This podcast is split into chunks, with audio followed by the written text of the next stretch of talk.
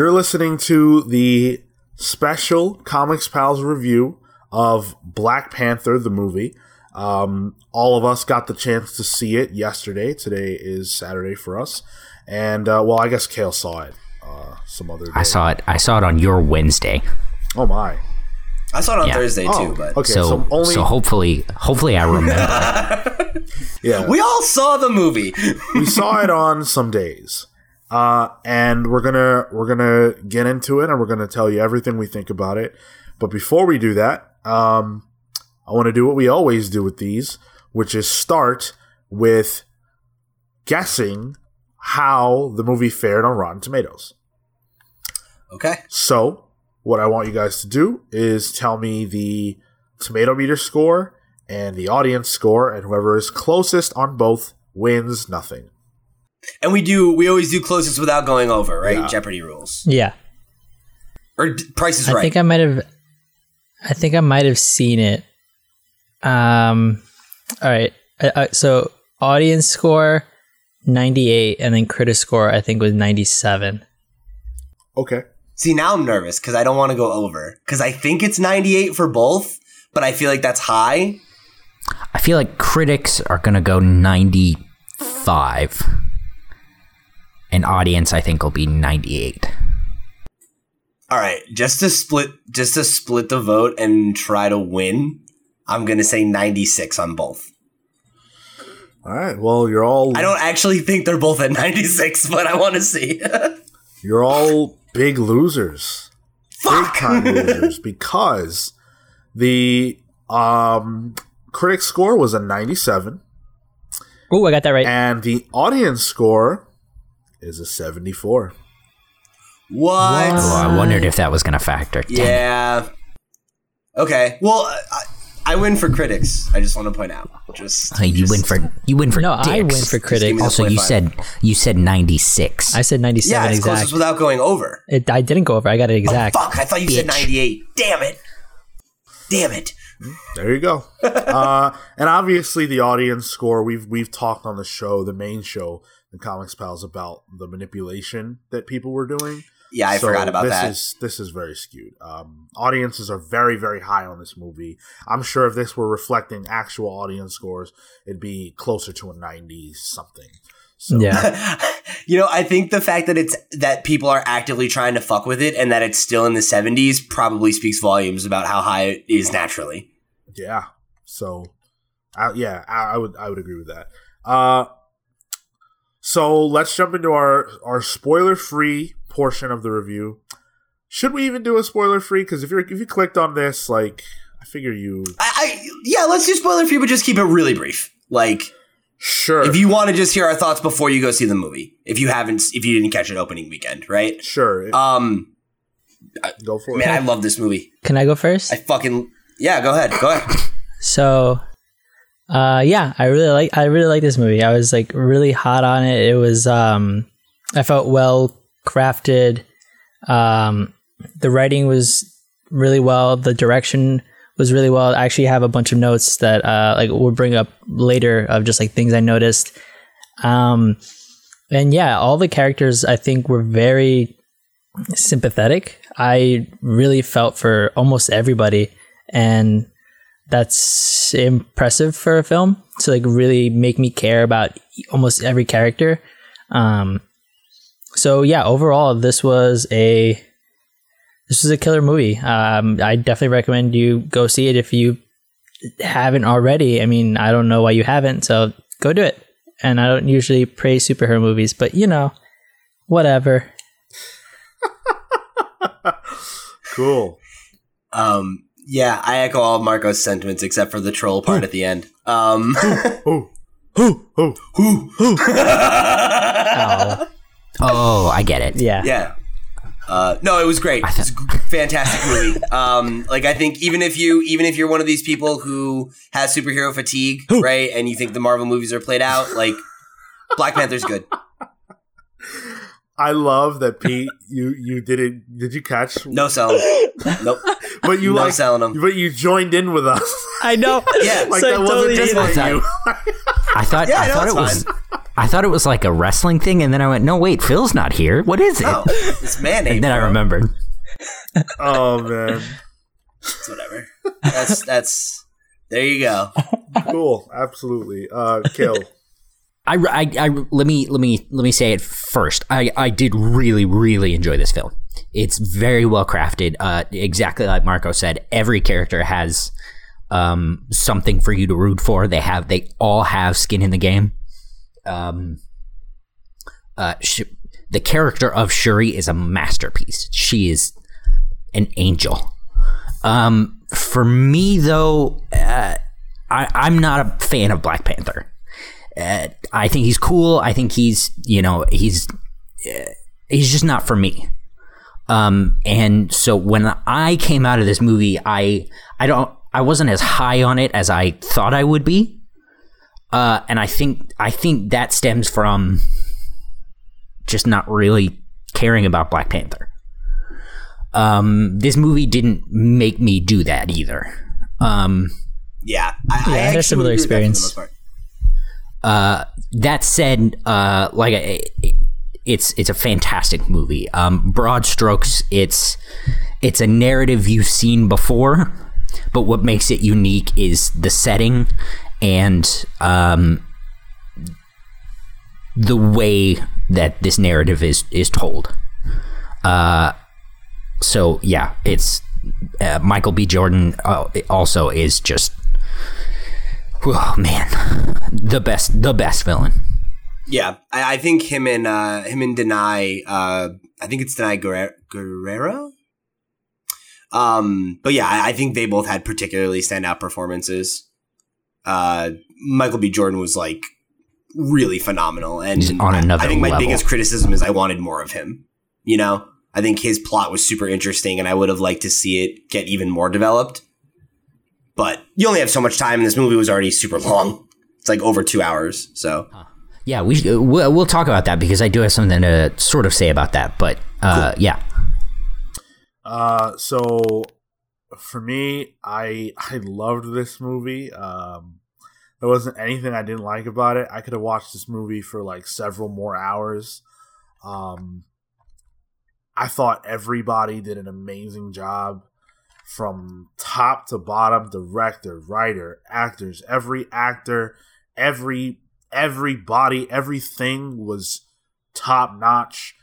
Um, the only argument you can make for something being less than stellar is some of the CG stuff uh, towards the end of the movie. Yeah, Um, but other than that, man, like, wow, unbelievable. Um, Michael B. Jordan delivered a knockout performance. Um, Chadwick Boseman, like, I, whew, man.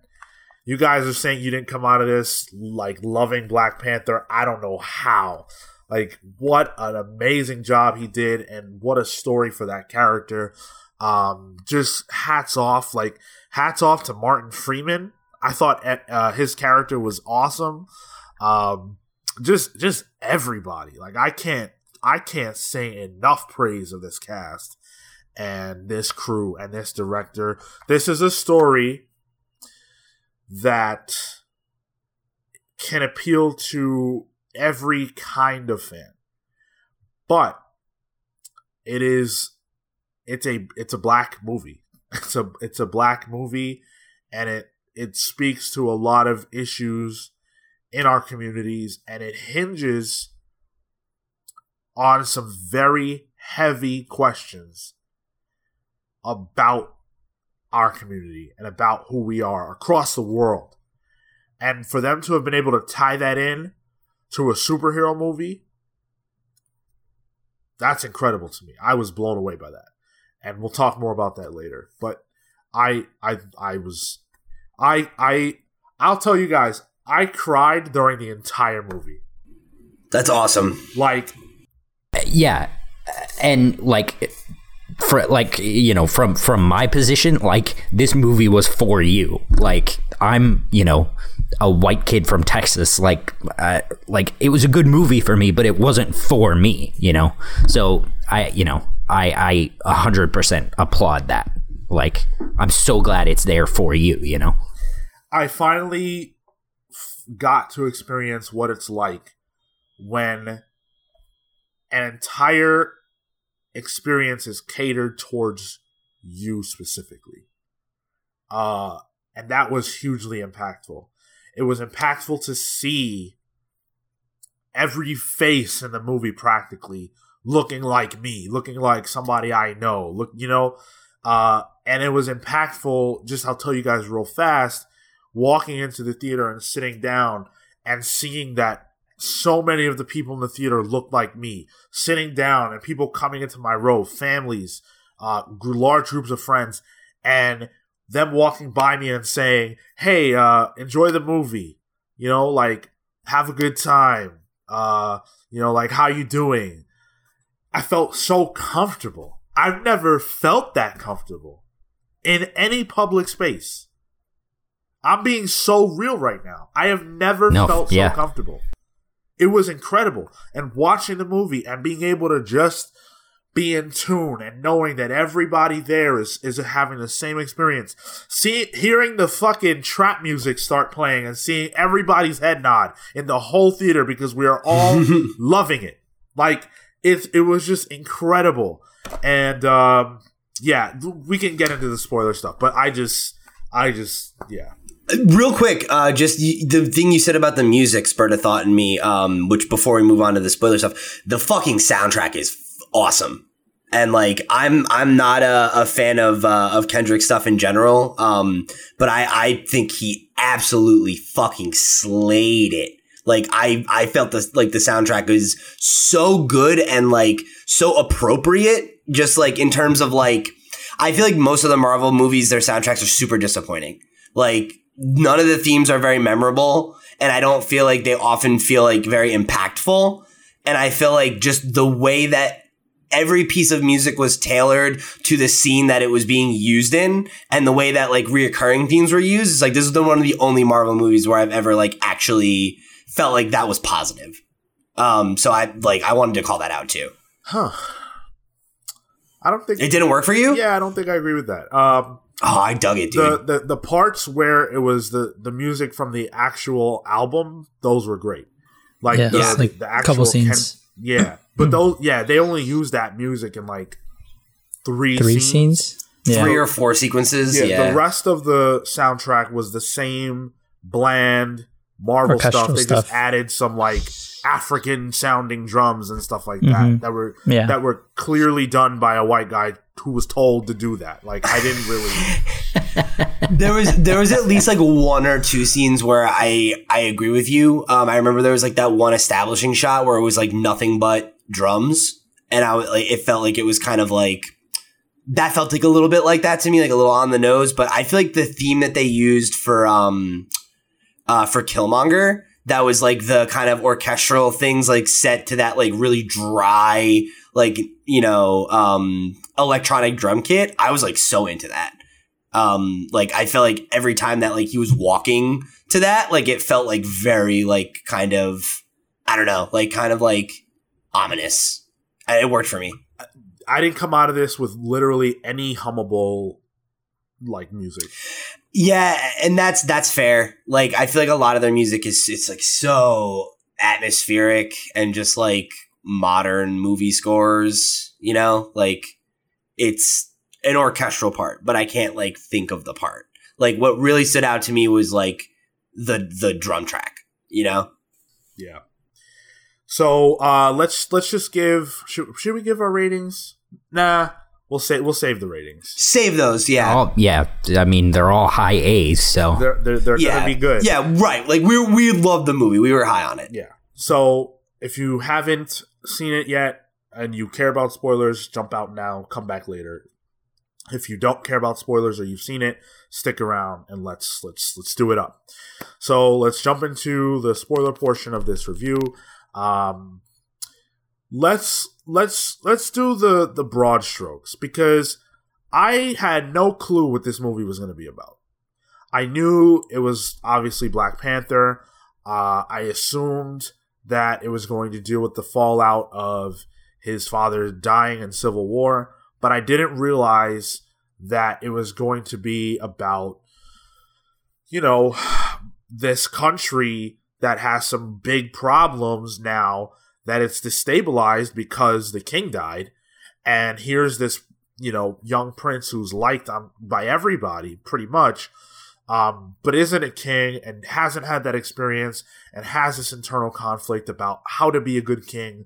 Um, and then is now confronted with the realities of the failures of his father, who he thought was perfect, and those failures sort of becoming manifest in Killmonger, right? In Ulysses Klaue, and how their influence over the film corrupts everything that seemed to be good about Wakanda, but really it brings to light what was wrong, but no one was talking about. And that is just that that's like such a big heady story that really is reminiscent of a nation under our feet which we just read for our book club. It's it's ve- a very similar story and plot in the in the broader sense. Yeah some of the characters have different jobs but it's kind of similar. Uh it's funny like it being rooted in family like actually made me like it a lot more. Like I, there's so many things about this movie that i would ding other marvel movies for that worked for me here. Like the fact that it is like hey he's basically just fighting an evil version of himself. It's like yeah but when that's his like estranged cousin who's returned to take the throne and the mantle from him like that's awesome and poetic. Instead of it being fucking Obadiah Stane building a giant Iron Man suit. Tony, it's like you know, it's or or a fucking abomination or something like of just it's the same thing but with bigger spikes. You know, like I think I think it works better even than Thor and Loki because in Michael B. Jordan's character, we like we we're grounded in a reality, you know, Yeah. and like it's He's an empathetic. it's an unfortunate, like very real uh, part of the world, you know, um, and it's not it's not something that we can just brush under the rug, you know, as as like oh they're just they're just gods. This happens. Well, yeah, and it's also the difference of like Loki's a spoiled child. You know, it's like he like he had love and companionship and was accepted in this world, but wanted to be like, well, I'm an outsider and blah blah blah. It's like, no, you're just mad that you're living in your brother's shadow, and like this is different. Like he was a victim. You know, like he he had his father taken from him, and like you know, I like seemingly like his whole like like I they didn't like I, obviously he had a mother, but like we didn't ever meet her, and like you know I I don't know like does the implication I kind of got was that he started on this quest after his father died, right, and that he became the weaponized man that he is. So it's like he's totally a sympathetic character, even though he is a bad person, like with you know goals that are are um you know maybe not uh not good.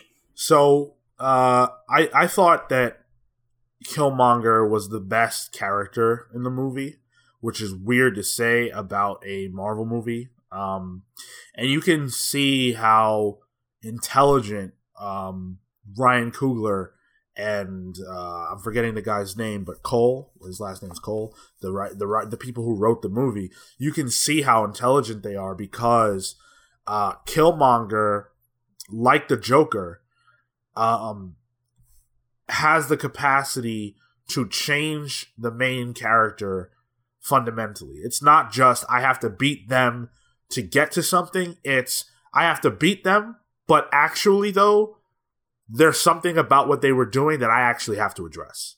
Like Killmonger wants he wants Wakanda to positively impact the lives of black people around the world. And in the end, even though Killmonger does die and is defeated, that still happens. He's yeah, very right. he's he's very much like a Magneto in that his methods are very questionable, but you can make an argument for his perspective. He's an extreme version of Black Panther, like Magneto is an extreme version of Charles Xavier. Th- th- there's a lot of there's a lot of parallels there, and it was very smart to make him that way because Black Panther, throughout the whole movie, is trying to maintain the status quo, which is hmm. what all superheroes are trying to do. For the most part. Yeah. Captain America wants to beat Red Skull because Red Skull's bad. That's it. Red Skull has nothing of value to offer Captain America. He's just a bad guy. Whereas Killmonger changes Black Panther's perspective. That's a rarity. And so um, that, in addition to the fact that Killmonger actually represents uh, a, a couple of things that are very resonant for me as a as a black person and for just the black community in general, he's failed by two worlds. He's failed by America, right? And how black people are treated. But he's also failed by Wakanda because they didn't recognize him as one of their own. So he was abandoned. He had nothing. And on top of that, his father dies, which is a horrible thing, but if you like remove the fact that he was killed and just the fact that he's not in his life, that's what a lot of us go through. That's why I've lived like that, you know? Um and that's what happens. The the rage that he has, the way that we see that he has no time for bullshit and he's just really about his business and he's killed so many people. Like remove the murder and just think about the anger and the rage. That's what that's what we deal with, you know?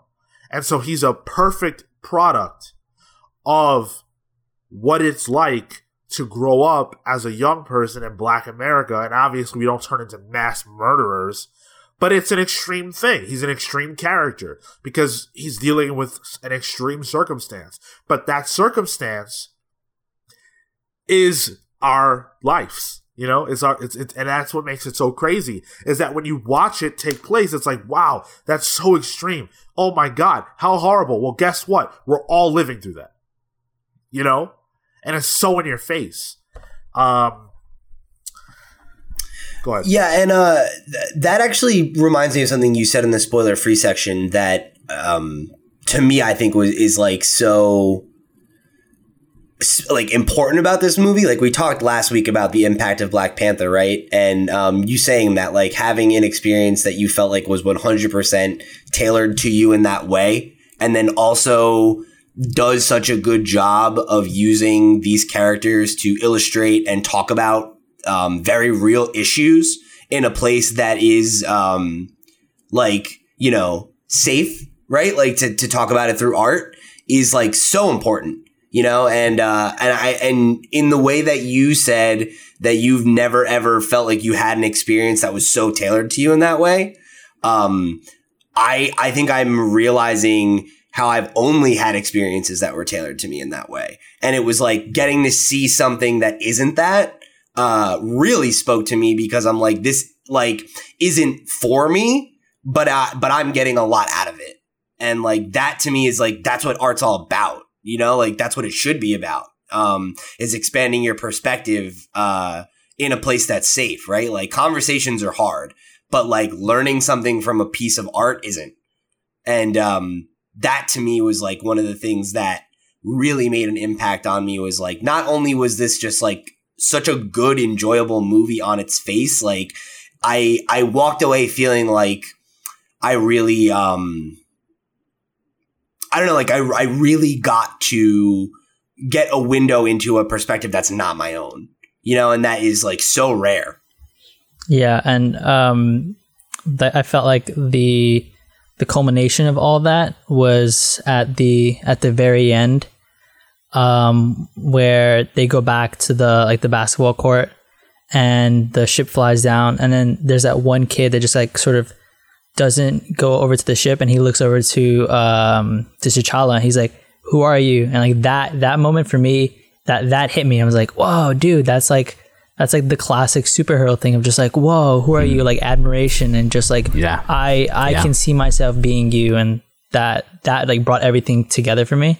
That made me cry that moment. And it was because I literally had the thought of, I was like, dude, there are like so many little black children across America that are like having 100%. that moment right now. And I was like, this is so beautiful. Like, this is amazing. It's so cool that this actually happened and that it's so good. You know, like, It was I mean Oh, it so was it it, was wasn't even like, like so kids. special. I mean, like not even kids. It was just millions of black people Yeah. throughout the world. Like to Sean, like to Sean's point. Uh, I was going to save this anecdote for the end, but it, it's relevant now. When I was walking out of the theater, there was a, a young black man, my age or younger, who was walking and said, "You know what? I, I want to start a business. Like I want to I want to have a, a, a black owned business." And I was like, I realized right there, oh my god, this is the power of narratives that show your people in strength. This Yeah. is what I'm like. I'm tearing up. Like that's like that's beautiful. That's so yeah, that's so cool. That's so special. You know, like and that's like that's the power of heroes, man. Mm. yep. And it's so like you said, it's so important for you to be able to find somebody who is like you. You know, is like the hero that that looks and feels like you. Um, and I just hope that I hope Black Panther opens up the door for more characters like that. You know, more opportunities for people that don't look like fucking Spider Man or Captain America or whatever. Yeah. Um, so let's let's jump back into talking about the movie. Uh, it, it starts Black Panther off in a very interesting place because he his father has died. I think they said it was a week prior to the opening of the movie, and um, he kind of he's gonna become the king, right? He's got to go through this ritual, and the movie I've I've seen people saying that the movie starts off slow. Uh, I disagree with that because I think, first of all, I think that it needed to. I mean, it's a whole new world. It needed to really kind of bring you into that and show you what that is. But also, it had action and it had exciting moments. Um, the ritual fight between uh, M'Baku and T'Challa was cool. That was it was So awesome. good. It was very. That Go ahead. Oh, and even even the the opening fight with you know where we see Black Panther Yeah. whoop up on uh, you know all of the uh, the the the guerrilla fighters or whatever traffickers, um, yeah. The traffickers yeah. thank you um, they uh, that was that was dope That was dope, and it's funny because that, and then the scene later with with the car. I leaned over to my friend who I was seeing it with, and I was like, "This is the best Batman movie I've seen in like ten years." Yeah. you know, like Yeah. that scene in the beginning. I was like, "This is so fucking." It's so Batman right now. Like he's just in the shadows and just picking them off one by one. It was like so cool. Yeah, yeah. Um, I love that every action sequence had like its own flavor too. You know, like like they're like except for when they redid the ritual, like everything was so like there's a stealthy scene, there's a car chase, there's you know, it was it was definitely like it was cool. Since um since we're on that that scene uh, in particular, uh, I I noted that that first ceremony happens almost around sunrise, and the second one sort of happens around sunset, um, where he loses the power, um, or, or where he loses the the crown, um, and then I don't know if you guys noticed, but the the colors of each of the tribes are um I I did notice the colors. I didn't. So they were it was uh white i think it was white or yellow um uh, red and then green and purple and um There was largely a blue one too. oh blue. Yeah sorry blue ones. Uh and and largely the uh like the color those colors specifically within uh within africa like purple represents royalty. Um green is the uh the earth red represents blood and uh outside of that like sacrifices that have been made and people who have been lost. Um and the white and gold um uh, oh uh minerals that that is like prominent in uh in a lot of african flags. Um so uh, there's just like like little things like that that I was like oh those are really cool colors um and i just I, I took note of that and dug into it a little bit so it, it's a lot of the the stuff that they did was really cool I'm sure that's deliberate too. Yeah. no yeah 100% Right. I think it does an excellent job of setting up um, some of the all, all the characters, honestly. Um, and I think that the first chunk, focusing on Klaue and introducing Killmonger, all that stuff was very, very good, and I thought very dynamic. I, speaking of Klaue, um, I really, really liked his character here. Uh, he's an amalgamation, or not an amalgamation, but like he's not quite like the comic book version, uh, and we know that, of course, from Age of Ultron. Um, but I just love the fact that they leaned in on him being crazy and zany. Uh, it made Dude, Andy Serkis was so good too. you could have reasonably made a movie where he's the main villain, and that'd have been fine. Uh, yeah. Yeah. because he did such an amazing job and as a character his connections to wakanda and everything else like all very deep uh, and another thing that I, I did want to note was that i love that they don't say how he lost his arm if you know you know if you don't doesn't matter Who cares? Yeah, it's not relevant. yeah Um, yeah, man, and I think uh, to your point, like I think the fact that he was such a compelling villain, um, made like to me the thing that really made like Killmonger like the first moment where I was like, oh shit, with him is when he shoots his girlfriend and then goes and kills. Um, you just said his name. Yeah, yeah, Klaue, and it's like that was such a like you know I, I had thought that like oh this is like his squad. They've got like a Bonnie and Clyde thing. This guy's his like right hand and he just wipes them all out because it's like he's a man on a mission. And it was like that was so that that's such that's a thing that could have been that could have fell flat but I feel like the fact that they used him so well up until that point like his death had so much meaning for me. You know like it was like oh shit like and and it was also Killmonger's like a bad dude. Right. It was also a thing of black panther didn't get it done right and they've been chasing Yeah. him for 30 years and no one could get it done so who is this guy that he's able to do this? Well, and like you know, uh, so T'Challa promises, you know, um, uh, what, what was I think. Wabaki. Wak- was it yeah W'Kabi? I think it was W'Kabi. W'Kabi. W'Kabi. he, yeah. he promises he'll he promises him he'll get it done, and then when he can't, you know, he says, "Okay, yeah, obviously, uh, you know." It's been you guys have been chasing him for 30 years. I don't know why I- I would expect any different from you. I was like, I've been king for a day. Could you give me a day? That was my thing, dude. I was like, dude, W'Kabi's like kind of an asshole. Like in the beginning, he's like, dude, I've got your back. Like, like if you said to go fight the world, I'll do it. And then it's like he fails him one time. It's like, dude, Yeah. I'm sorry. Like, like I, I, fucked like up. I uh, I understand where you're coming from, but like I I've been here a day. it's like him being mad in that moment and saying that is fine. Him betraying him the next day for a stranger. It was like, dude, what? Like, you guys were supposed to be friends. It's because his father was murdered. And I know. and, like I really I was like, yeah, yeah, okay. Like here's a country No, yeah, like I said, like I get it. Like Yeah. I was just upset with him. You know, I was like, dude, how are you going to do that to your buddy? Like, give him a chance.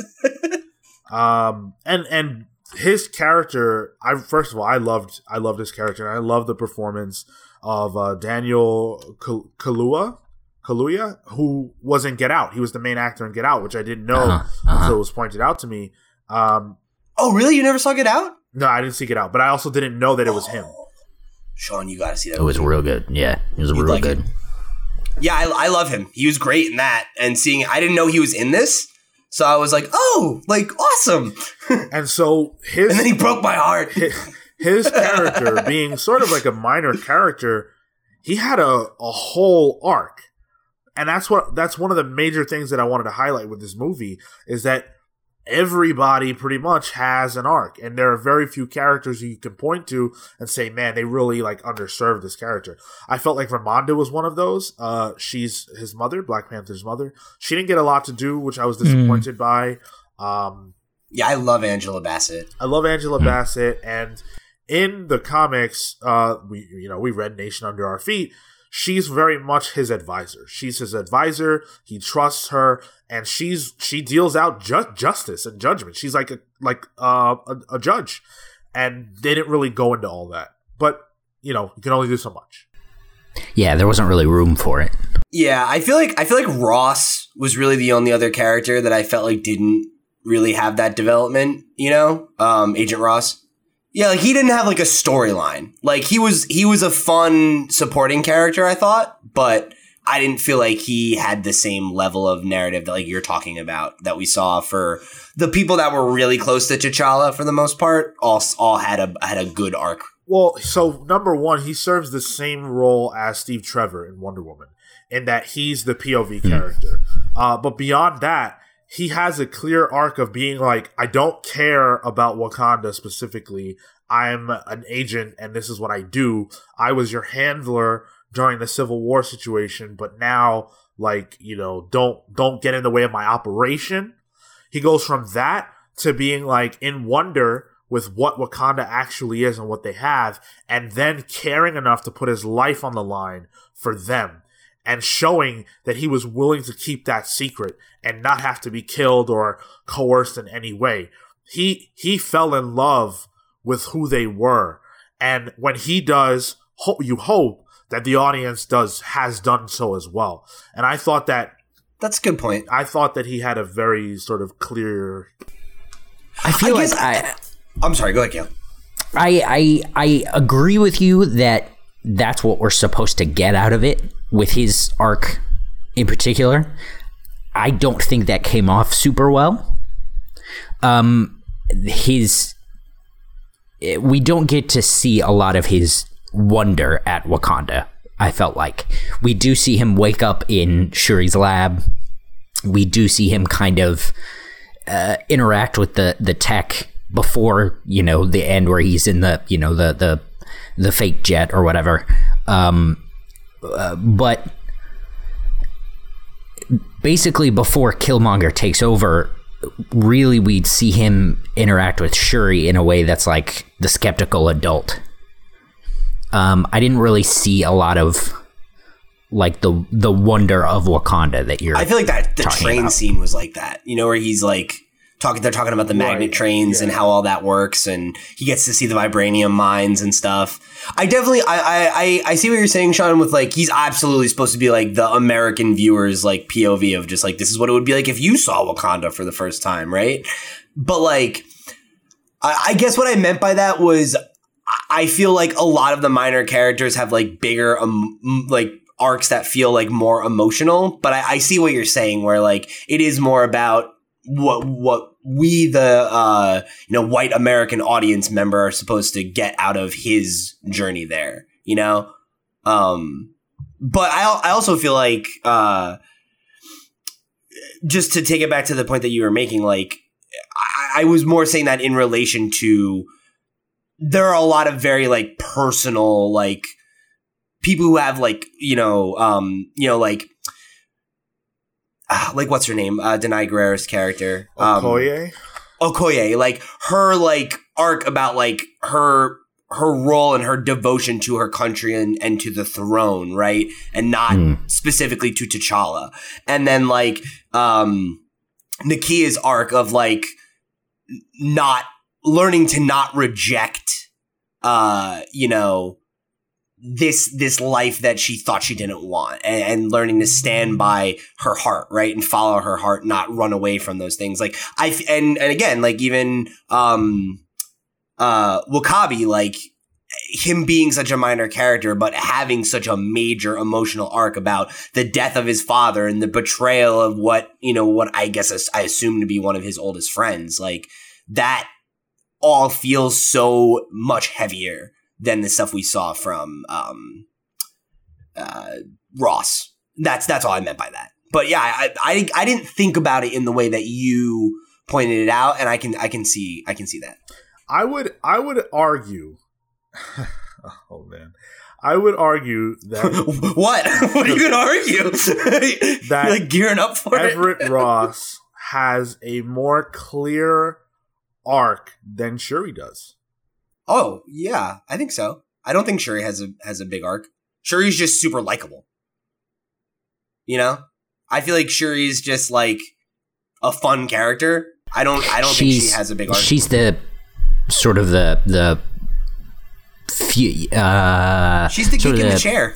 Well, the future slash uh, modernist versus traditionalist character. Yeah, right. That's true. She does like that's that sort of her. Yeah, and I don't. I don't think she kind of. I don't really feel like she lands on either side really, other than we got to get Killmonger out of here. I, I feel like she was like kind of a more positive representation of what um Killmonger's overall message was, right? Of like like that the I feel like a big theme of the movie, right, is the old way of thinking was flawed. And like traditions are are fine, but what's important is Wakanda and the culture not following traditions. And if the culture is evolving, like let it evolve. And I feel like she was like a kind of a positive representation of like the future of Wakanda and the more like modern youthful generation that we saw kind of clashing with some of the more traditional people. Cause like you even saw that like in the when they had that shot in the um the streets and everything, like there was a lot of young Wakandans that had like you know blue hair and like had like backpacks and like more modern kind of like clothing and and style and stuff like that, and uh, presumably values, which I thought was uh, interesting. Well, and also also like the you know the the dichotomy there in in that street marketplace scene or whatever, the dichotomy of like you know uh, holograms and and and the the the beads or whatever versus weaved baskets.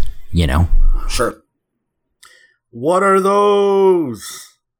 That was one of my favorite parts. That was the whole movie. best. That was amazing. Oh my god! Dude, she was just so likable. Like I, I just I feel like almost all of her jokes landed. Yeah. You know, like was that a? She was do you just think that was funny. a Vine reference? Have you seen? Yeah, that it was. was. No, that is. that's definitely a vine. shit! That's what yeah, it it's was. definitely Holy a Vine shit. reference.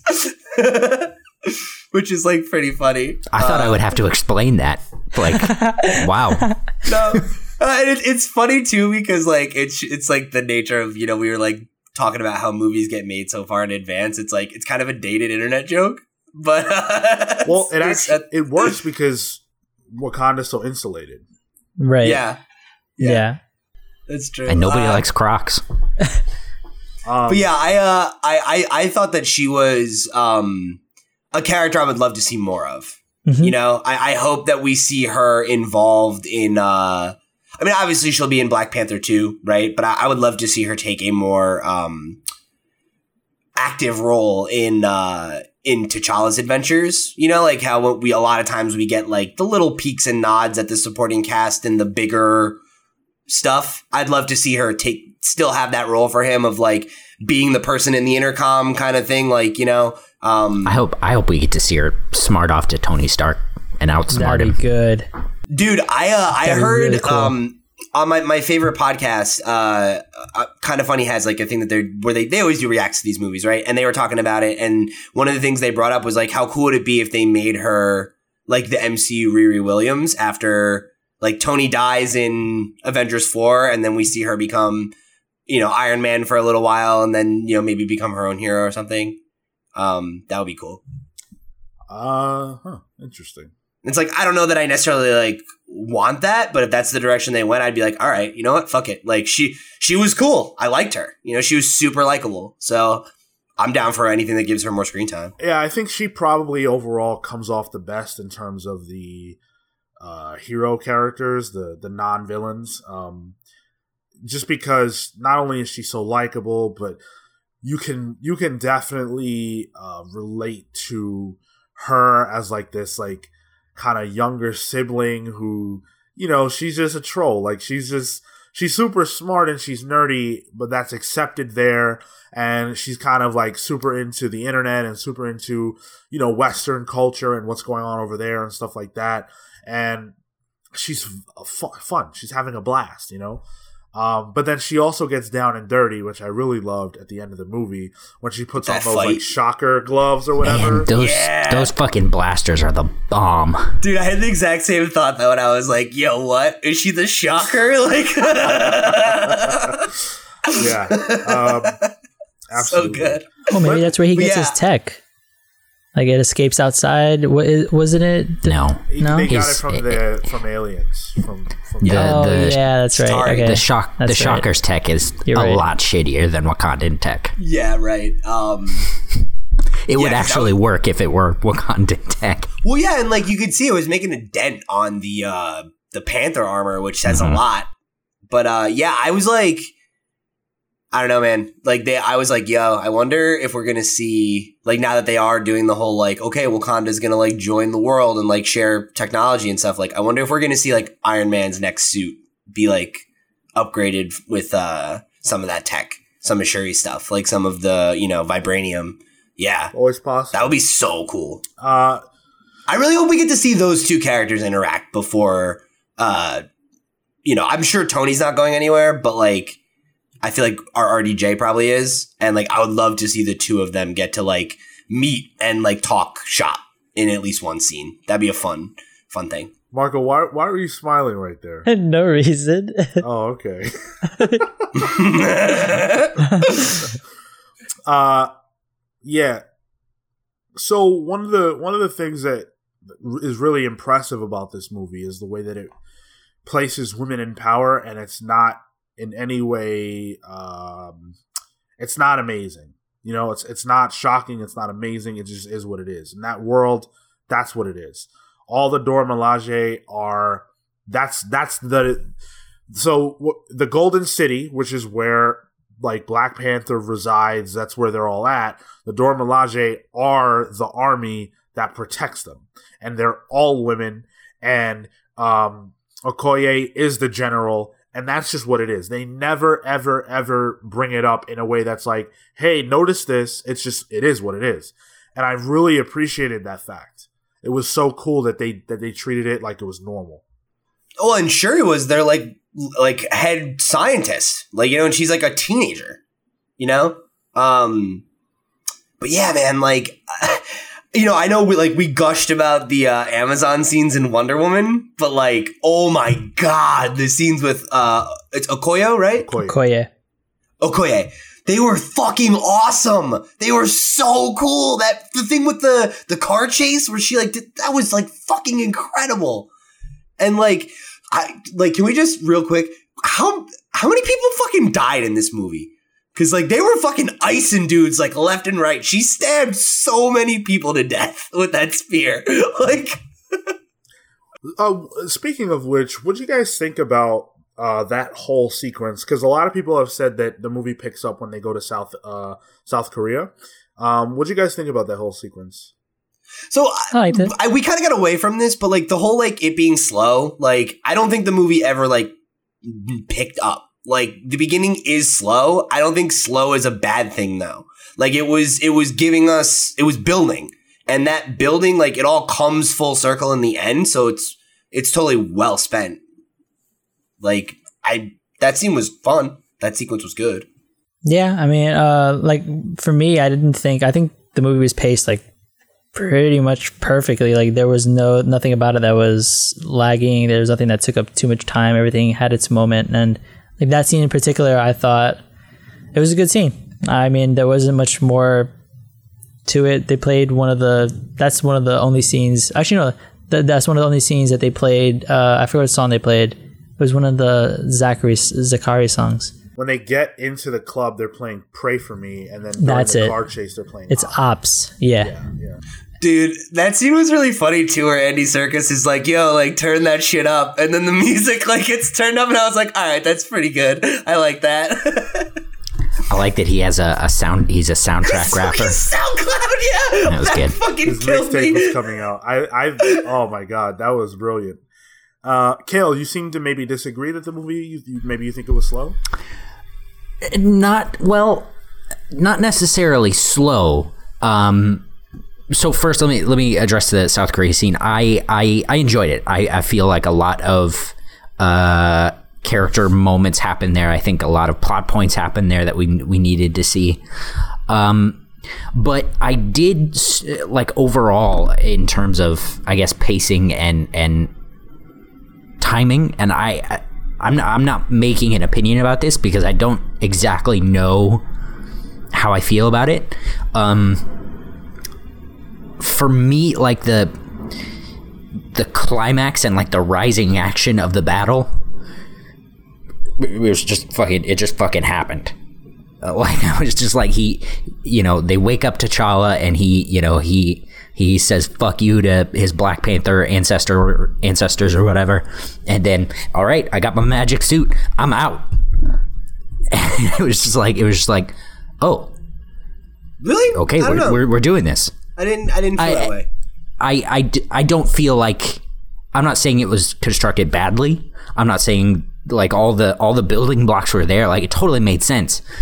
I just I guess I expect I guess I expected more to come from that. Hmm, okay.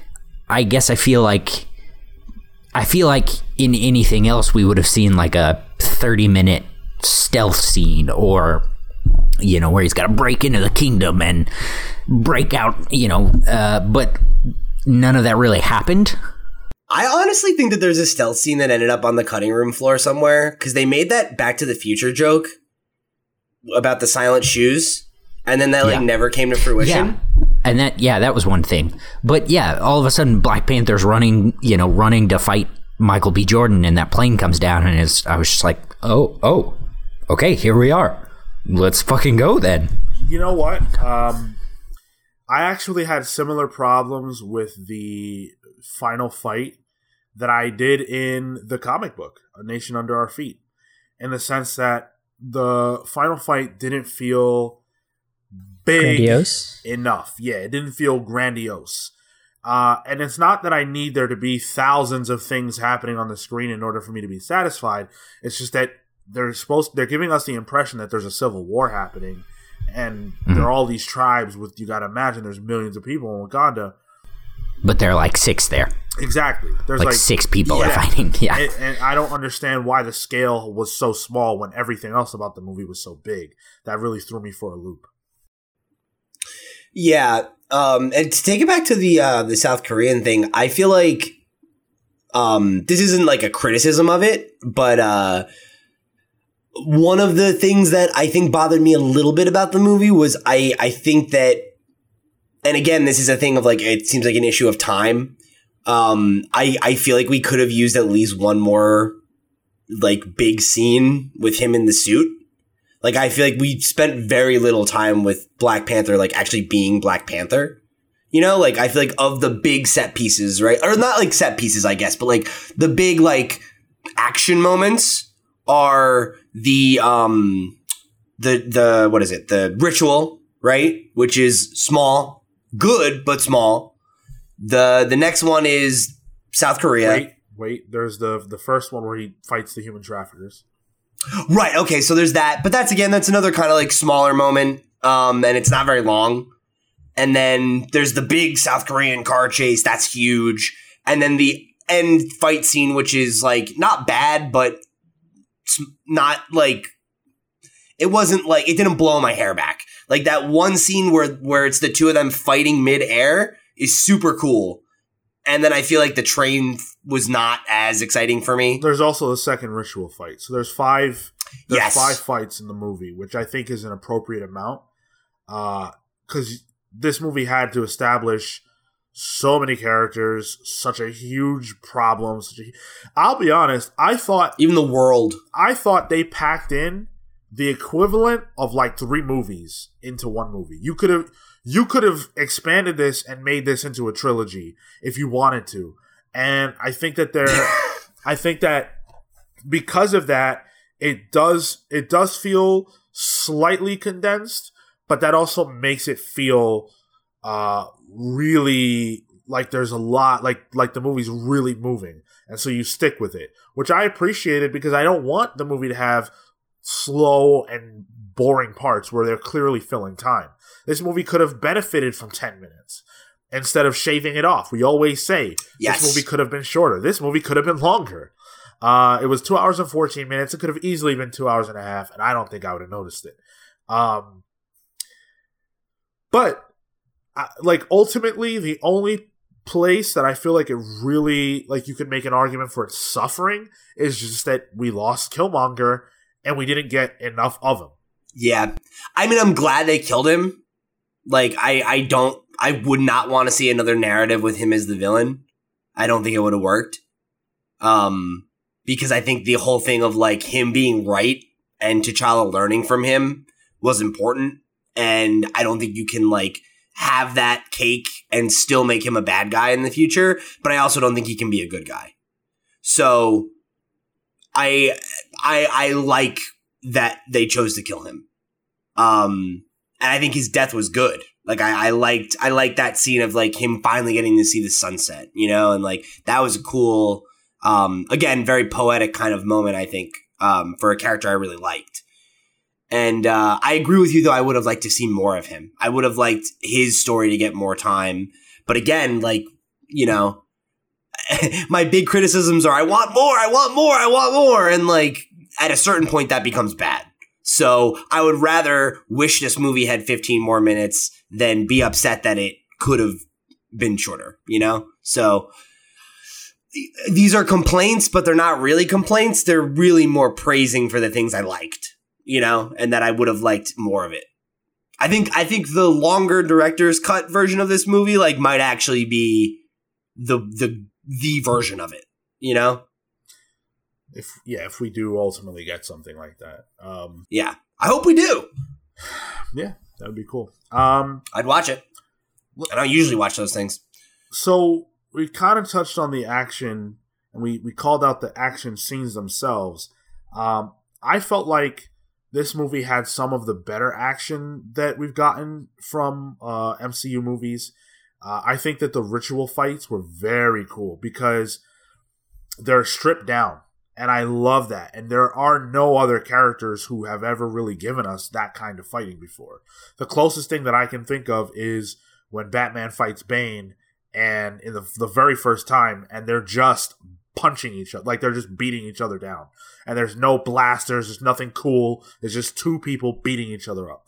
This was even better than that because it felt very visceral, and they're they're you know they're they're wearing just shirts and they're just going at it. And in the first ritual fight between M'Baku and T'Challa, you have the spears, uh, the, the the the soldiers who have the spears out, and they're pointing it at them, and it feels very intense. The camera zooms in, and it's very close, and you feel fucking hanging off a waterfall. yeah, and, Like- yeah, and I, I really really loved that. Uh, I thought I thought those fight scenes were very cool. Uh, I thought I felt the second one was not as impactful. I didn't. I Oh, didn't like it as much the second time. What? the one with Jordan. Yeah, What? like really. Yeah. No, and, and was like and it wasn't and it, it wasn't um their their dialogue was still really good for me, but the fight I I wasn't as into the second time. Um and I, I don't know if it was just cuz we had seen it before, but yeah, like I I wasn't at it felt um it was just a little slow. Like like the the the the way that I don't know the momentum of the fight like just really didn't land for me that time around as much. I see what you're saying. Um, like like that that I- but I, I mean but i mean i guess that, that that's sort of like that was the the reason that it was s- like structured that way was because it was about the shift in power yes, and so like Yeah. it, it was it was f- for me at least it, it was fitting. Like that that scene was super good and that was a really strong fight for me because you see um like everything changes from the first fight over to the, the second one. Like everything about it was there was so much more at stake but they decided not to show like the entirety of where they were before. Everything was much more closer because this was no longer about just the country. It was about like it was it was a fight between Killmonger and it was a fight between uh T'Challa. It wasn't it wasn't about Wakanda at that point. And so like it was very close in. It was very like shaky cam uh and uh, that scene worked on so many levels for me. And I don't think I don't I don't even think Wakanda was there. It Like wasn't I feel like it was just like the council, you know, uh, because it was it was you know probably so spur of the moment that Mm-hmm. you know they were you know and they didn't think T'Challa would lose. right right. Yeah, I feel like T'Challa seems less confident in the second fight too. 100%. Like he goes into it like he's hot in the first one, you know, and like I think that and you're you're I'm not saying that the scene wasn't effective, but as a uh, an action sequence, it was less engaging for me the second time around. Um, because I was I was so into the choreography of the first fight, you know. I I I feel the exact opposite. The first fight Yeah. it Yeah, was very obvious who was going to win, and even though it was cool, like yeah, okay, Black Panther is going to trounce this dude, and he's going to become the king. With the second one, I had so many questions. Like, okay, hold on, he can't lose this fight, right? Oh, see, I yeah, I thought he was. But if he Yeah. wins, then he's dead. Uh, and if he wins, then Killmonger's the king. And if Killmonger loses, then he's a scrub. So how do they get around this? and then they had and then they had the balls to go there and have him lose and do that. And I want to point out that this movie does something that no other superhero movie that I've ever seen has ever done. And it's that it strips masculinity down. Because in the first of all, just the notion that in order for T'Challa to fight and become the king or defend himself as the king, he has to lose his power. The thing that makes him superior to other people has to go away in order for him to defend his country. To me, that is so. There's so much meaning there as a, as a man. Uh, and then the fact that his whole council is women. How many men in our actual world would accept that? Not a lot. The general's a woman. Uh, like there's so much that that calls into question. Like Black Panther is a vulnerable human. He's a vulnerable person. He literally gets buried alive in order to go and see his ancestors. Think about the level of comfort and vulnerability he would have to have to let a tribe of women, everyone there but Shuri was a woman, let him let them bury him, you know? Uh, and then he dies practically. He basically dies. He loses that fight. He gets cut down and he gets thrown off a waterfall. When have we ever seen a hero in a movie that vulnerable before? I, I was thinking about it. The only example I could think of was um, Batman in, in the Rises. third Dark Knight, yep. but even that's not the same because it is that he gets stripped of his masculinity, but the answer is to become bigger and tougher and stronger and go back and fight, you know? And like, yep. Yep. This isn't that. Like T'Challa doesn't go through a fight sequence and chain, train to kick his ass. Like he he it's a spiritual victory. You know? Um and yeah, an emotional he uses one. he uses the same equipment he always uses, you know, other than, you know, like in their second fight, he uses the same Black Panther suit he's used through the whole movie. Right. Yeah, and uh and they're on equal footing. Cause yeah, it's like if Killmonger was stronger than him as regular men, he's the same amount stronger than him with the same suit and the same powers.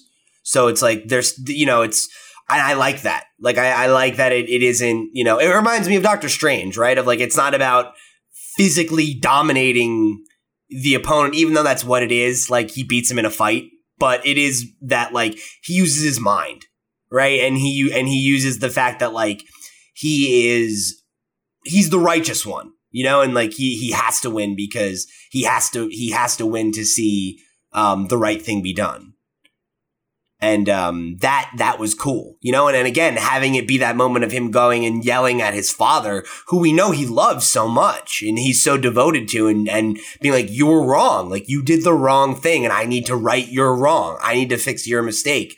Um, that was really powerful. I thought, you know. And, and uh, I, just one more thing about his um, the, the theme of T'Challa being sensitive, I think, is is a through line, right? Of like the first time he meets with his father, what does he say? He's like, he says, "You're a good man, and it's hard for a good man to be a king." You know, and and like he does talk, like it, it's reinforced throughout the film that T'Challa is a good, kind, and and merciful man. You know, he spares Man-Ape, right? He spares and he says, like, your people need you. Like, I don't need to kill you. Like, don't make me kill you. Right? Like, he's not a bloodthirsty, hyper masculine fighter. Like, he's a, he's a knight, you know, he's an honorable warrior. Yeah. And he doesn't, he, like, there's a difference to me between his code and the code of, say, Batman. In the sense of, he's not, he's not he's not not killing you because he doesn't want to be that. He's not killing you because it's not right. Because there's value to your life. Even Killmonger, he feels like he tells him, "We could still save you, maybe." You know, after everything, after after he killed Shuri, like after everything that he did, he was still willing to save his life, um, because that's who he is. That's who he is. Batman is preventing himself from becoming from leaning into what he reasonably could be. Black Panther cannot be a murderer. He can't be that person. And that's the that's the interesting thing is you could argue, right? Is like Batman doesn't kill because he's afraid it'll reveal his true nature. And like T'Challa's true nature isn't that at all. He's not a killer. he he can kill because he knows that he's not going to become a killer.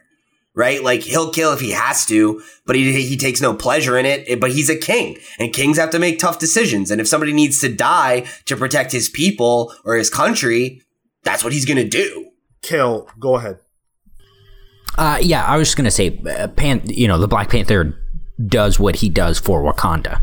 Um, it's it's that same argument as that's the scene with um, Okoye and um, uh, I'm sorry, what's uh, uh, the blue guy's name? Oh, Mba- uh, not M'Baku. Oh, that's the guy you fought. W'Kabi. W'Kabi. Uh, you know, uh, he says you would you would kill me right now. You know, and he's like, she's like, yeah, absolutely for Wakanda, you bet your ass. That's but like you can see in her face, she's like, but please don't make me. Yeah. Yeah. Yeah. Yep.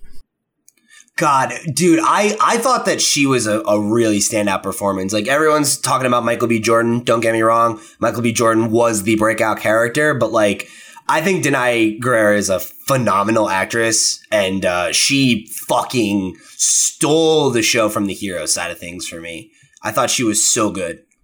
Well, and and that's a testament to how strong this movie is. Is that there are several characters who steal the scene when they're in it, and Mhm. lots of movies have that one person. Like, uh, people always say that about Robert Downey Jr. or they always say it about Loki. But I would argue that there are like four characters in this movie who you could say that about, and that's huge. Yep. Yep. Dude, I even felt that way about M'Baku. Like, I really liked Oh him. goodness. Like, Man-Ape is like a fucking dick in the comics, like, most of the time. And it's like, he was so, like, I loved that whole dynamic where they go to them for help. And then it's like, they offer him to be the Panther and they offer him the power that he wanted and he turns it away.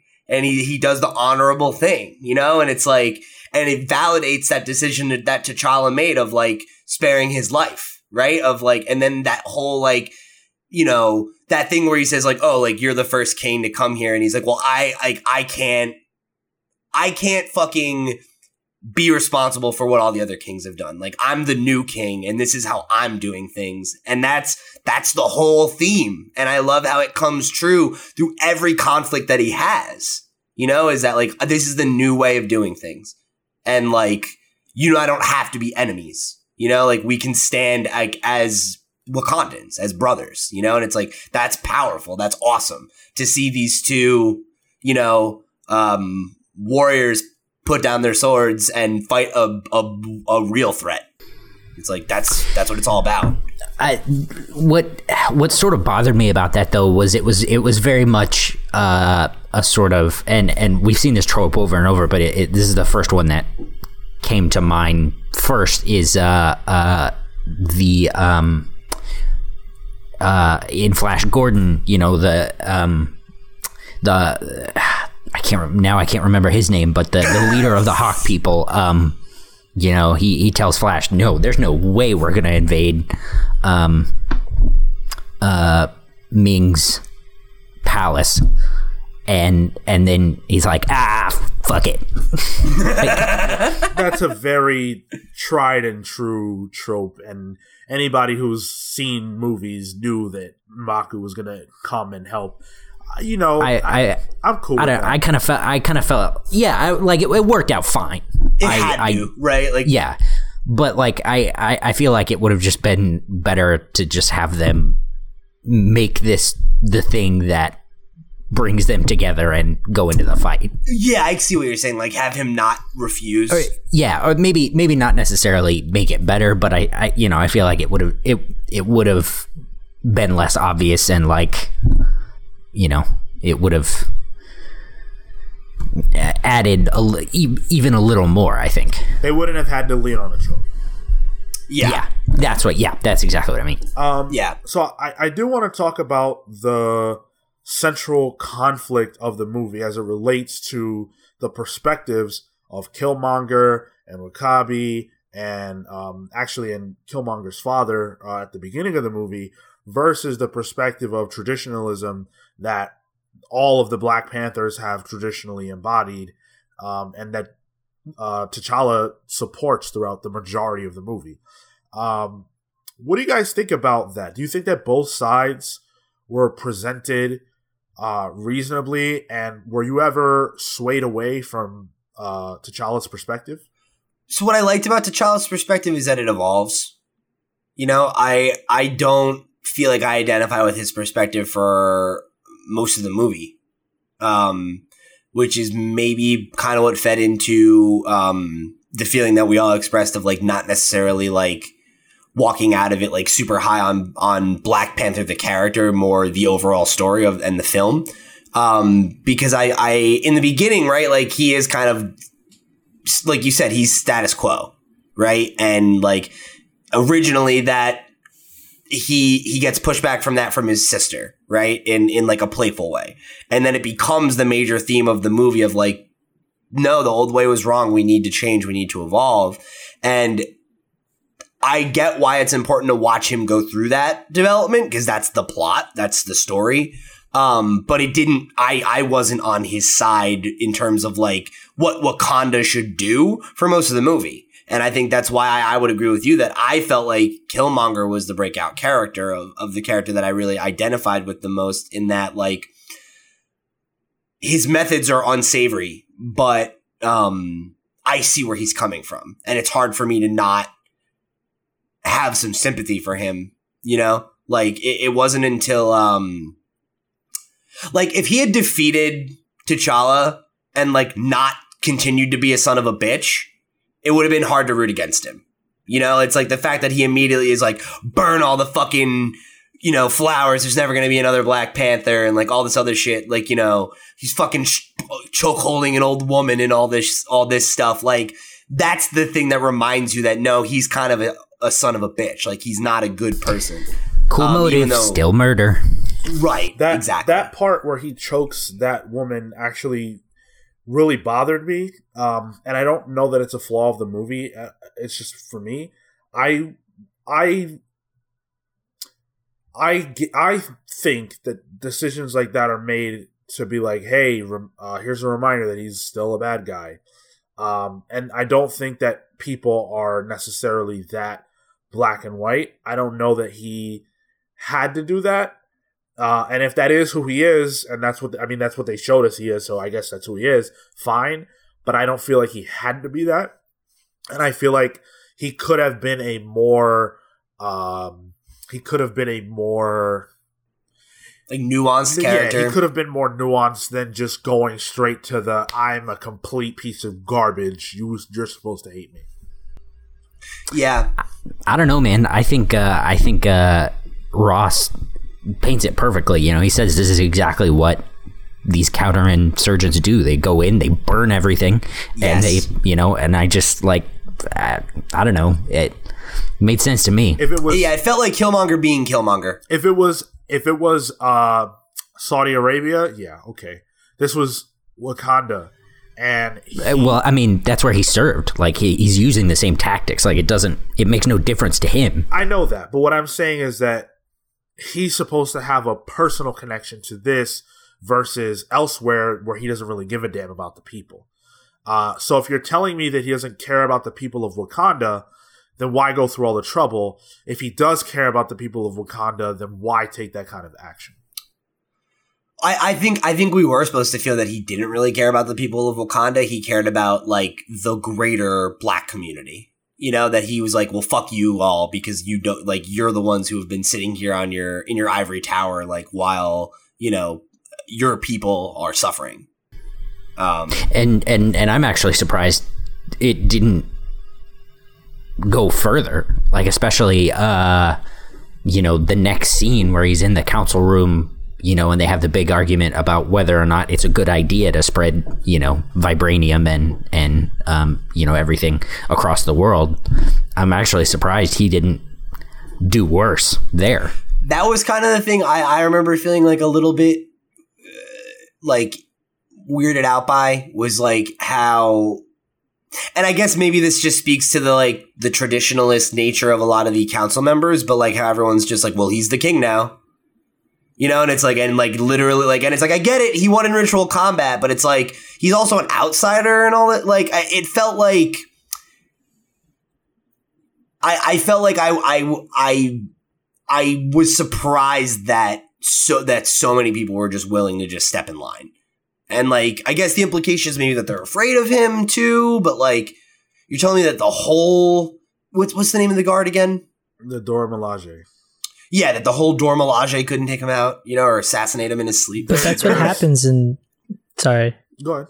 Oh, sorry. I, it's a, I mean, that's what happens in, in shakeups like that. Um, I think I, I made reference to it in our Black Panther review, uh, the the book the book club, that like when you have an exchange of power, I brought up Ecuador, which is going through basically the same thing, where a new president comes in. He has uh, placed the vice president in jail. He has brought in new people into the government, and the people just sort of go with it because they are part. They're just part of the the, the system that is that is the country. Like they're they're not necessarily going to be um, disrupt their lives to sort of deal with what's going on in some place that they can't directly affect. And within the actual hierarchy of power there is just a matter of influence and people going on because like these people like they this is just what happens. Um and yeah he he is wrong for the people of Wakanda and he is wrong for um just the way that he he approaches things. But ultimately it is done by it was ultimately it followed the rules. Like and you, whether or not you agree with something you are like um like a Okoye you are bound to that of just continuing your job as well. It, it, it also it also goes deeper than even that because uh, in our in our real world you could make the argument well how come Trump hasn't been you know yeah. killed by military. Like of course that's not going to happen. But then on top of that in within the movie before Killmonger even comes into the equation you can already see that there are people who don't agree with T'Challa's perspective. Uh Wabaki is or W'Kabi is already mad at him. And then there's an unnamed councilwoman who says uh, uh, something. I, I, forget exactly what she says, but she's she's like, "We don't need a warrior, we need a king." Yeah, like there there are people who are obviously not feeling him.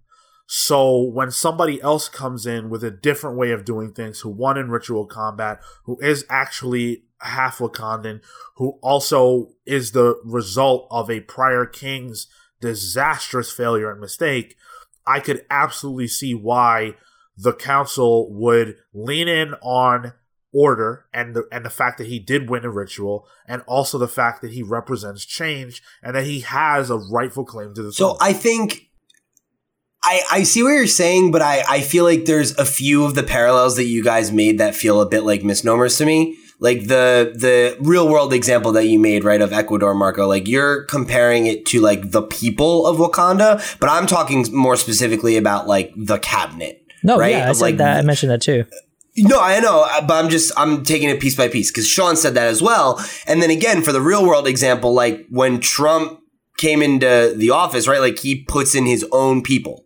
and I feel like the fact that like Killmonger shows up by himself disrupts everything and that everybody just steps in tow is really weird to me. Like that it's everyone. Like if there was one or two people that spoke out and he killed them and and then everybody stepped in line, that would be one thing. Or if like he hadn't killed off all of the other characters that he had in his employ and there was someone who was that he brought in as his person like W'Kabi I, I was that person but right, but again, like W'Kabi sided with him, right. and I feel like if it was W'Kabi and this other woman and one other person that were kind of against him, being like, okay, this is the new backbone, fine, but it's everybody. It's everybody just steps in line, and that to me felt weird.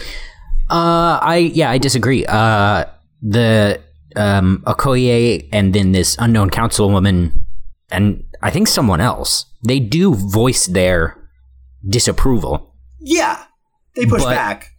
I mean, he's the Black Panther. Dude dude has the like legit he's like superpower and like we just watched him murder T'Challa like he's the king. At, at minimum he's the king like I'm not fucking with that. We, no way. We also see the exact same kind of pushback when T'Challa's the king. They're mm-hmm. they're not uh, they're not afraid to speak their minds necessarily, but they're also not going to they're not about revolution. That's the whole point of the movie is that these people are in tradition that they're they're traditionalist people. They're not going to start a revolution just because they disagree with whoever the king is. The very fact that they can have ritual combat to determine who is the king that it could literally be anybody that tells you everything you need to know um, M'Baku could have been the king. He's a Jabari land person. They're not even involved in all that. So they're not they're not worried about that. They they don't think the way we do. So it's hard to you can't really apply like how we necessarily think to how they're behaving. Sure. I guess, but like you're right, but then there are like inconsistencies. At least again for me, right?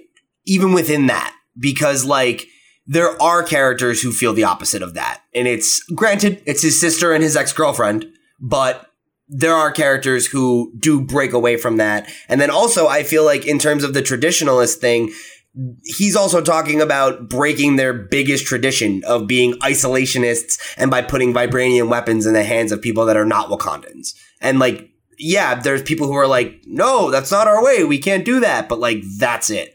And like everyone else is just like, this is what we're doing and it's fine. And that, that to me felt like strange. Well, but I mean, again, like it's like the tradition in within these traditionalists is not to go against revolt the against the king. Yeah, that's yeah, that's fair. And and also, um, Nakia being willing to go against what uh, Killmonger wants, she literally says, "I loved him. I loved T'Challa." That's her reasoning. Shuri's reasoning is that's that's her brother. Ramonda's is that's my son, and they don't feel safe because they were related to him. Uh, Okoye is like, well, they're I'm, also both like futurist characters. Yeah, Okoye is like, well, I'm the general. What am I gonna do? Abandon my, you know, like there's just there's so many reasons why they would agree. Um, but so to to to move the conversation along, I felt like the perspectives uh, that the movie wants you to see, wants you to notice, were very well developed. Uh, I thought that Killmonger's perspective and his father's perspective, N'Jobu, are there. There's a level of real world conflict there that was very resonant for me. Uh, as an example, it's a tough example, but when black people get rich, they move to places where there are not black people.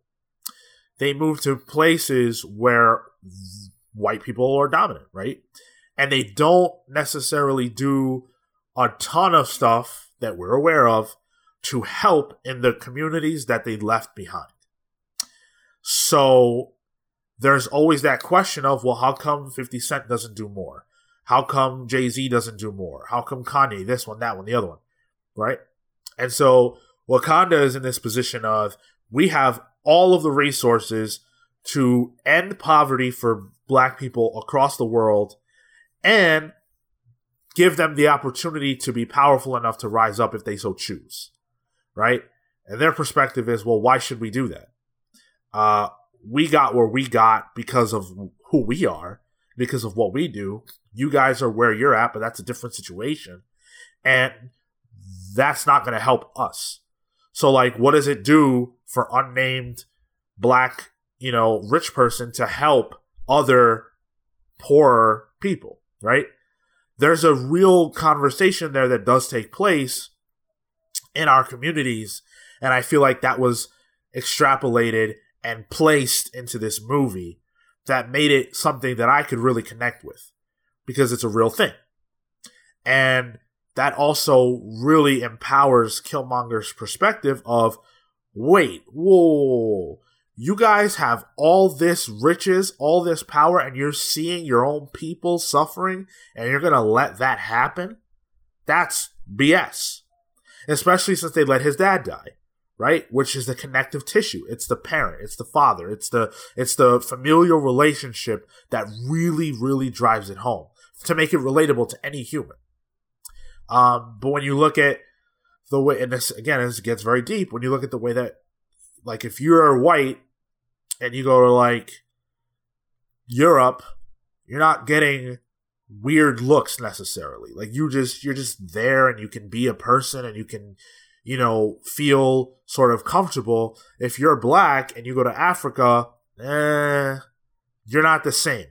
If you're black and you go to Haiti, you're not the same. You know, it's it's it's not the same. And that was really resonant because there was a clear distinction. It was very obvious that the Wakandan people don't see black people elsewhere as their people. Killmonger does because he is both. And that just was huge to me. And it was cool that by the end of the movie, T'Challa adopted that perspective of like, we gotta help uh universally. And we have to do more. And I just I love that it wasn't like the first place he went was Compton. The first place he went was or rather Oakland. Um, like the first place he went was a place where there's so much devastation and like the history about that is well documented but like that was just i just thought that was so impactful. And uh the last thing i really want to say on this is that only a black director only a black writer could have gotten that into a superhero movie that features people dressing up in costumes and punching each other in the face. That that's the only way you get this and it proves the point that we have to have more voices in that space because that was what I needed. You know, that was what I needed, and I'm sure I'm not the only one. So, what about everybody else? Um, yeah, I mean, this movie is a real standout for me. I, uh, I, I, I've made the mistake of of being real hot on movies coming out of them because they hype me up. But I like I've spent the last you know this is day two removed from the movie, and the more I talk about it, the more I I reaffirm how I feel about it, and like I don't really I don't believe that there's such a thing as like a perfect ten, but I'm like real inclined to give this movie a ten. Um, I have so few complaints with it, and a lot of the ones I have, I recognize are nitpicky, you know, like, and, and in terms of like, you know, action, the, the plot, the characters, the, the soundtrack, like it succeeded across the board. I think the visuals are phenomenal. You know, like uh, aside from some of the CG issues, which you know I think I would agree with your criticism, Sean. I think like the the overall look of Wakanda and the fashion and just how it just looked like it was somewhere totally new in a way that like you don't see very often, you know? And uh, I I was just really blown away with it and it it resonated with me in a way that um I I just I think speaks to its its universality despite the fact that it wasn't for me. Like it is absolutely a black movie, but stories about fathers and sons and legacy and right and wrong and heroes and you know are, are universal. And i think like realizing the ways in which we are the same instead of the ways that we are different is really what we need now more than ever. You know at a time where i do feel like people are so divided um, and I, I think having art that d- that can do that for people is so important. You know, so I think as as much as the primary reason this film is an achievement is because it it is finally something that is made for the black community. I think it can extend beyond that and really like hopefully like have the people in the audience that don't look like everyone on screen think about the fact that wow so this is what maybe this is what it feels like to be a black person in every other movie. And maybe it brings us just a little bit closer together. You know i think um, in in the post credit scene t'challa has that that line where he says you know like a, a foolish man builds walls and or you know and, and a, a wise man builds bridges. And i think that um, that's my takeaway for this movie. You know is I, I think it that message is is strong uh, throughout it, both as a piece of art in the context of the real world, but also just as in the piece of art, and that's so rare, you know. And I think this movie, you said it last week, Sean. This movie's a moment, and um, the fact that it resonated with me like on such a level of just it being a good piece of art. Um, on top of that is, you know, that's the best you could ask for.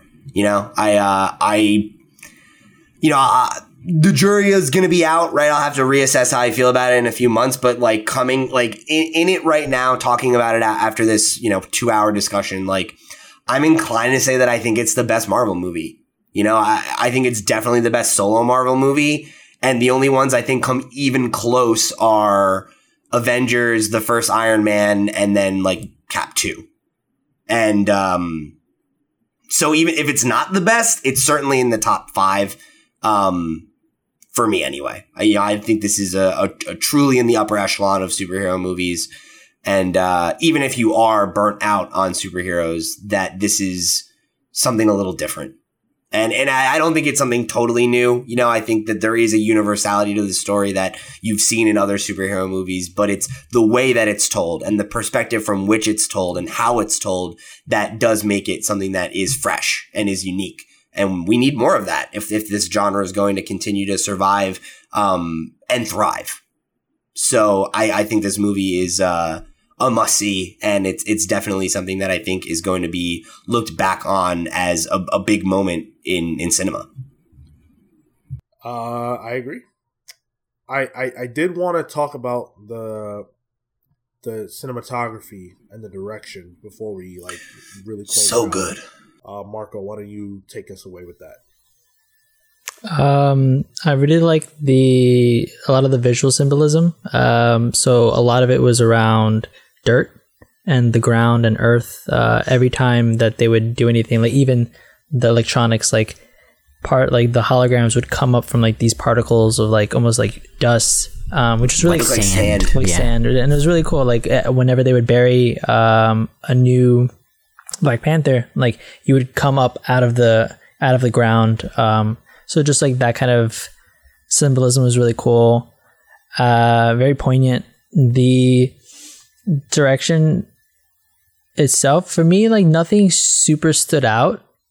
Uh, it was it was just well done. Like there were there weren't necessarily a scene where I was like, oh, that was like a really cool thing. Actually, no, that's not true. There was one where Killmonger, uh, he's walking up and the camera's like upside down, it tilts, and it mm.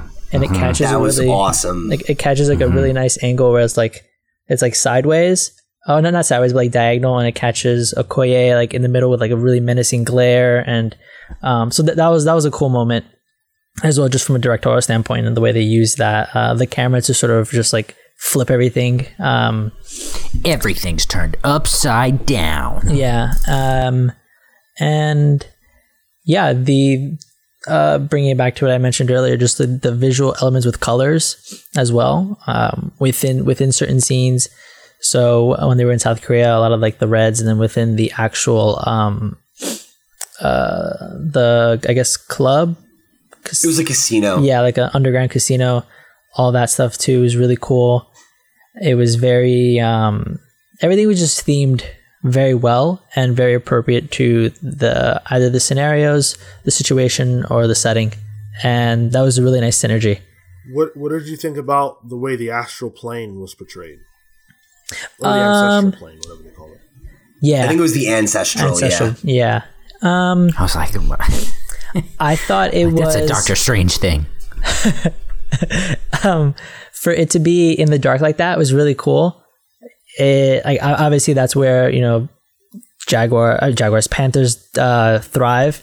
The, you know, black, the black jaguar. jaguar. I think that's where uh, the black like panthers. That's where they, they thrive in that sort of environment. But it also relates back to the like day and night, um, where every time there was a transition of power, it was during the sun. There was a moment where there was um, there was sun, and um, I forget I no, never mind. That's Japan, the land of the rising sun. Never mind. Um, I thought there was a connection there, but no. Um, but that that sort of day and night between um, what would happen within the actual uh, what was happening in, in the real world versus the the ancestral plane was nice too because it, w- it would also just break and you could see what each character was feeling inside. Um, so as to how it was portrayed, I thought it made sense in the context of like the larger themes, but it also just made it for allowed for more human moments um, with, it, with for each character, or at least for Killmonger and for T'Challa specifically. Like it, it made for a little human moment where they were just with with themselves, and they were sort of with somebody who had such an impact in their lives. I uh I really like the color scheme there. Like I liked that it was that kind of like um very like, you know, Jack Kirby esque kind of like the really vibrant colors in the background, mm-hmm. but like that first scene where he walks up on the tree and you get all the panthers, but it's just like the eyes at first, and that was a really like striking um visual moment. You know, it was well crafted. I thought that was a cool and, visual. It looked great. Yeah, yeah. Any closing thoughts before we wrap this baby up? Uh, do we want to just rate it? Let's yeah, let's rate it. Yeah. I nine point seven for me. Like I'm hype about this movie. Like it's fucking solid, and the the the very couple of things that uh, I had issues with didn't detract from my overall enjoyment of of the film as a film. Wait, how long do you think it's going to take before the kinetic suit goes into comics and becomes like a superpower? It's.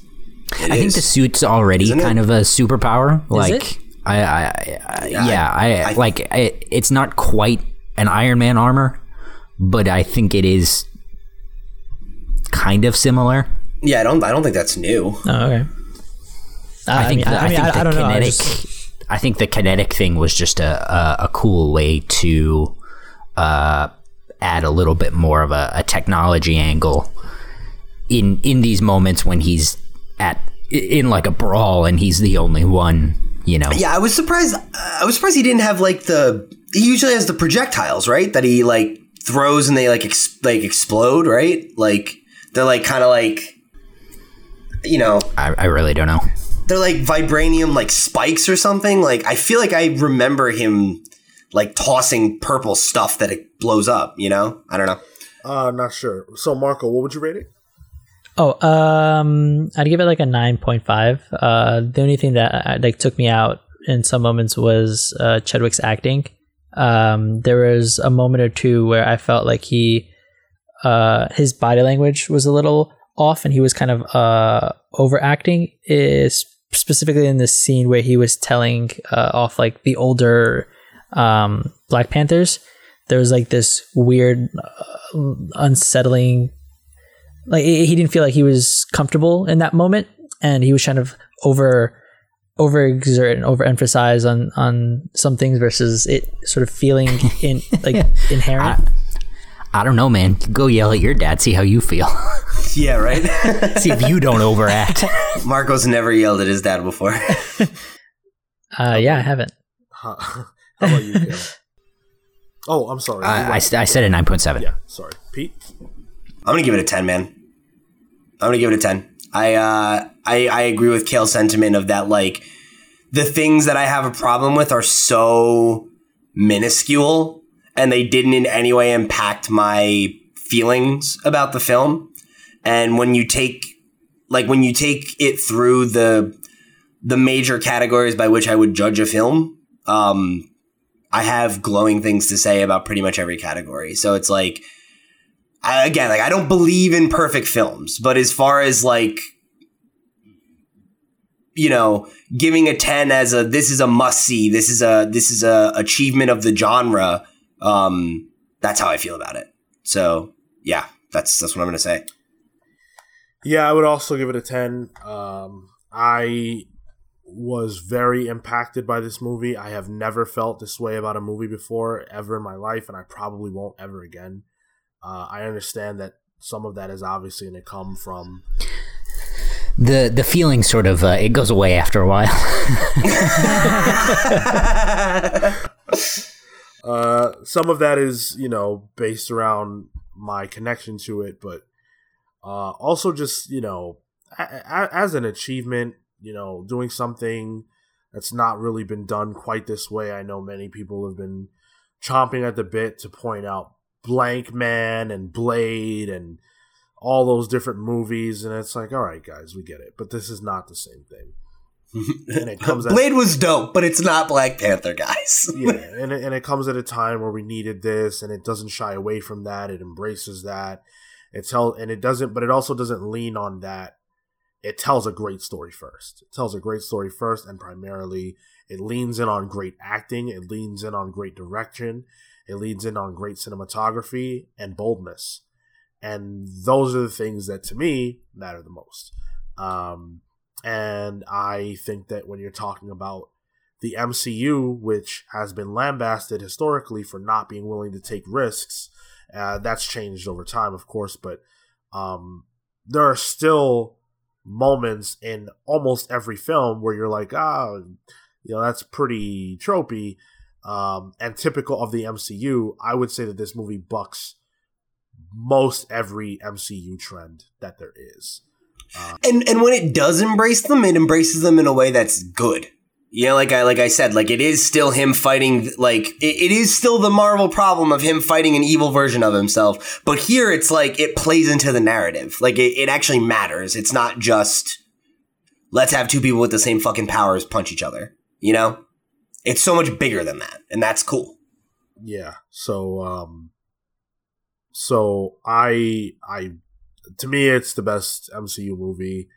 Uh, and if it's not, you're gonna have to present a really good argument because, uh, I don't know, none of them really go the extra mile in my eyes, uh, the way this does. So, uh, but anyway, that's gonna do it for our review of Black Panther.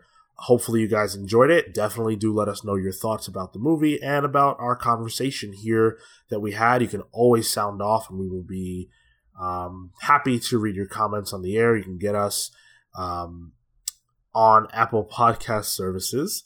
Um, we're never gonna get used to that. Yeah. you can uh, hit us up on social media where we are at the Comics Pals. You can write to us at thecomicspals at gmail.com. And if you're on YouTube, you can leave this video a like share it with your friends, and subscribe to the channel for even more awesome content. As I said, we do have the Black Panther Book Club, which is a companion piece to this because the movie and the book do share many similarities. Uh, and of course, you can tune over and listen to the most recent episode of the Comics Pals, episode 69, uh, where we talk about uh, uh, where we where we talk about um, Brian Michael Bendis potentially writing a Kitty Pryde movie and whether that's a good idea. So with that, we're the Comics Pals signing off. Take care, guys. See you next week. Or next m- movie review. Next movie review. Next May. Aunt May. Oh, boo. no, I like that one.